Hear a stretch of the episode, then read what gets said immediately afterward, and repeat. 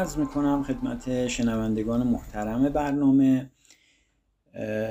ما در نشست قبلی بحث بحران اوکراین رو یه بررسی کلی داشتیم و اونجا عرض شد که سه فرضیه برای به عنوان دلیل اصلی این بحران ذکر شده بود از جمله اینکه یکی از اونها این بود که می‌گفت روسیه به دنبال احیای امپراتوری سابق خودش هست.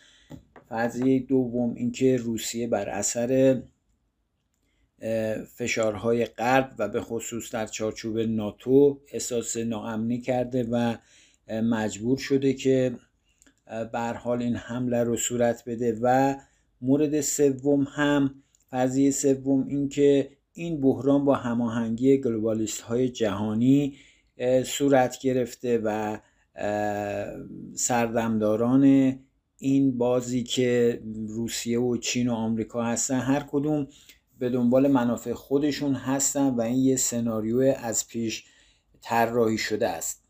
در این نشست بنده سابقه تاریخی این بحران و بخشی از دلایل این بحران رو که مربوط میشه به نظام پولی جهانی رو یه مروری خواهیم کرد. ببینید بعد از جنگ جهانی دوم کشورهای جهان در صدد بودند که یک نظام پولی و مالی جدیدی رو برای جهان تعریف کنند که بتونن خیلی راحتتر مبادلات خودشون رو انجام بدن. کنفرانس برتن وودز در سال 1944 برگزار شد و هدف اصلیش هم همین بود در اون کنفرانس. برخی از کشورها از جمله انگلستان پیشنهاد دادن که یک پول بین المللی طراحی بشه و کلیه مبادلات جهان با اون پول صورت بگیره. اما خب آمریکا مخالفت کرد. پیشنهاد آمریکا این بود که این نقش به دلار واگذار بشه و خب در اون زمان چون جنگ تازه تموم شده بود و کشورهای اصلی درگیر جنگ غیر از آمریکا اکثرا تقریبا به خاکستری تبدیل شده بودن خیلی ضعیف بودن به آمریکا بدهکار بودن. آمریکا خب در طول جنگ به اینها کمک کرده بود پول داده بود قرض داده بود مواد غذایی داده بود و اینها بالاخره مجبور بودند که این خواسته آمریکا رو بپذیرن و به هر حال قرار بر این شد که دلار به عنوان ارز بین المللی شاخصی باشه برای مبادلات بین المللی و همینطور به عنوان ذخایر ارزی توسط کشورها مورد استفاده قرار بگیره و خب حالا فشارها بود برای اینکه این اتفاق نیفته اما آمریکا مجبور شد که به حال طلا رو به عنوان پشتوانه دلار تعیین کنه یعنی به همون مقدار که دلار چاپ میشه و توضیح میشه به همون مقدار پشتوانه طلا براش در نظر گرفته بشه. این بحث ادامه داشت تا اینکه تا سال 1971 نیکسون رئیس جمهور آمریکا اومد اعلام کرد که ما دیگه توان این کار نداریم. ذخایر طلای آمریکا کم شده بود دیگه آمریکا نمی‌تونست نظام پایپولی طلا رو ادامه بده. بنابراین ارتباط بین طلا و دلار قطع شد از اون به بعد. اما همچنان هژمونی دلار بر سر جهان و مبادلات جهانی حاکم بود. دلار همچنان پول بین المللی و پولی بود که در مبادلات بین المللی از جمله به خصوص در حوزه انرژی و نفت فقط با دلار این کار انجام می گرفت و خب چون ارز رایج بود اکثر کشورها هم ذخایر ارزی خودشون رو بیشتر به دلار نگهداری می‌کردن. ببینید مفهوم این کاری که نیکسون کرد یعنی چی؟ یعنی وقتی ارتباط بین دلار و طلا رو قطع کرد و گفت ما دیگه برای دلار پشتوانه به عنوان طلا نخواهیم داشت این در واقع به این مفهومه که شما در کشور خودت بیای یک کاغذی رو به عنوان دلار چاپ کنی و این رو در سراسر دنیا بهش یک اعتباری بدی از اون برندش استفاده کنی و بری در هر جای دنیا هر چی می‌خوای بخری دارایی های کشورهای دیگر رو با این یه تیکه کاغذ که بدون پشتوانه است بخری و خب هر کاری که می‌خوای انجام بدی.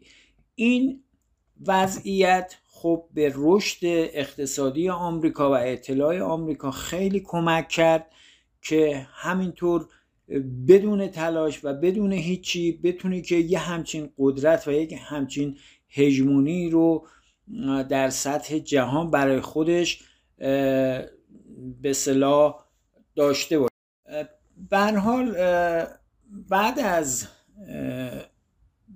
القاء و لغو توافقنامه برتن وودز. ما در سطح جهان شاهد برحال آقایی دلار در سطح جهان و اقتصاد جهانی و مبادلات جهانی همواره بودیم تا الان.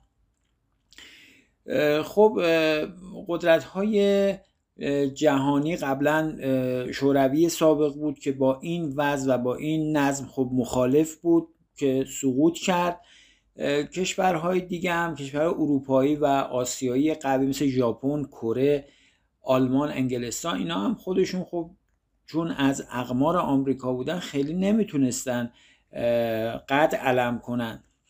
تا اینکه در یکی دو دهه اخیر قدرت چین ظهور پیدا کرده و این قدرت به هر حال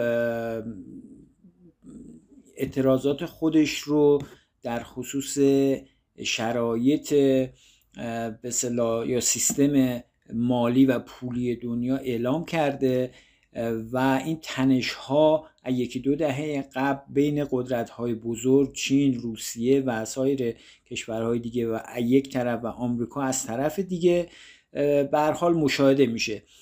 به خصوص اینکه این تنش ها در زمان ریاست جمهوری آقای ترامپ و سیاست های افراطی که در مقابله با رقبا داشت بیشتر رخ نشون داد به نحوی که چین و روسیه یکی از اقداماتی که انجام دادن این بود که سهم دلار رو از ذخایر ارزی خودشون کاهش دادن. در مورد روسیه که گفته میشه حدود 600 میلیارد دلار معادل 600 میلیارد دلار ذخایر ارزی داره. بعضیا گفتن سهم دلار رو از سبد ذخایر ارزیش به صفر رسونده که البته من بعید می‌دونم. من آخرین آماری که خوندم 50 درصد رو دیدم. ولی حالا هرچی که هست اینه که روسیه خیلی تلاش کرده که سهم دلار رو از ذخایر ارزیش کاهش بده. ببینید این کار روسیه به چه مفهوم هست؟